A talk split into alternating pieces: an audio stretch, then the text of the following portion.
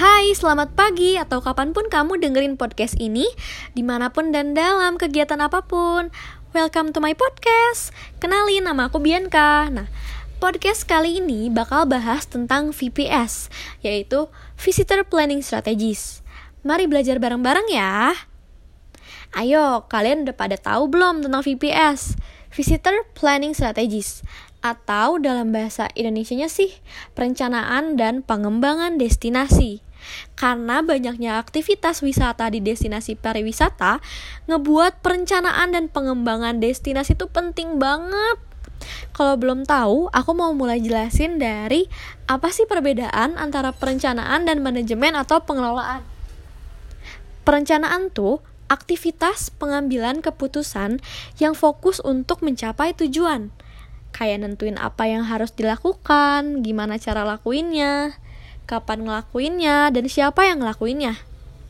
Sedangkan kalau manajemen atau pengelolaan itu orang-orang atau sistem yang merencanakan, menjalankan, dan mengendalikan.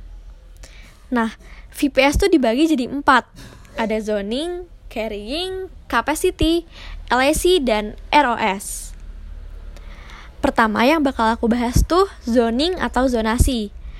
Zonasi itu dibagi jadi tiga. Ada zonasi inti, zonasi penyangga, dan zonasi pelayanan. Biar lebih mudah aku kasih contoh aja kali ya. Misalkan ya, kalian datang ke sebuah destinasi. Biasanya tuh jarak dari parkiran ke tempat wisatanya tuh jauh. Ternyata itu semua emang gitu konsepnya. Nih contohnya ya, kalau kalian ke, ke Candi Borobudur, Candi Borobudur tuh sebagai zona intinya. Perjalanan dari parkiran ke Candi Borobudurnya itu namanya zona penyangga. Dan tempat parkirannya tuh disebut zona pelayanan. Kebayangkan kalau tempat wisata nggak punya zona, pasti acak-acakan banget kan ya? Lanjut ke bagian 2, carrying capacity, yang artinya tuh daya dukung. Konsep ini tuh muncul karena khawatirnya orang-orang tentang populasi satwa liar yang menurun. Konsep daya dukung menghasilkan penggunaan maksimum suatu situs tanpa menimbulkan dampak negatif. Suatu destinasi harus banget banget banget punya daya dukung. Dari daya dukung ekonomi, psikologis, lingkungan, dan dukungan sosial.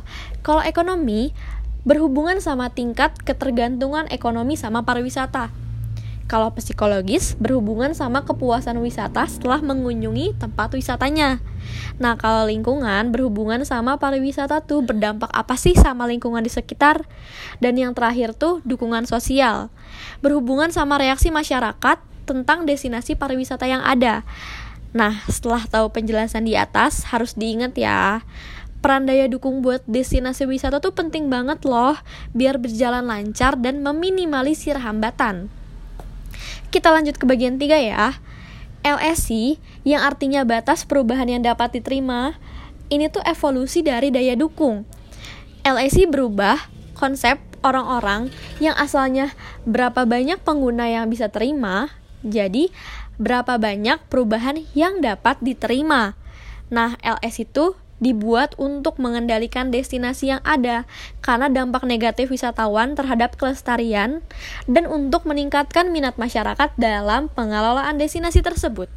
Nah, yang terakhir ada ROS yang artinya spektrum peluang rekreasi. ROS dibuat untuk memberikan keragaman aktivitas wisata biar dampak negatifnya tuh berkurang. Kayak contohnya, mengalokasikan kegiatan berdampak tinggi ke lokasi yang tangguh dan kegiatan yang berdampak rendah ke lokasi yang kurang tangguh. Nah, selesai deh. Gimana nih? Kalian udah pada paham kan?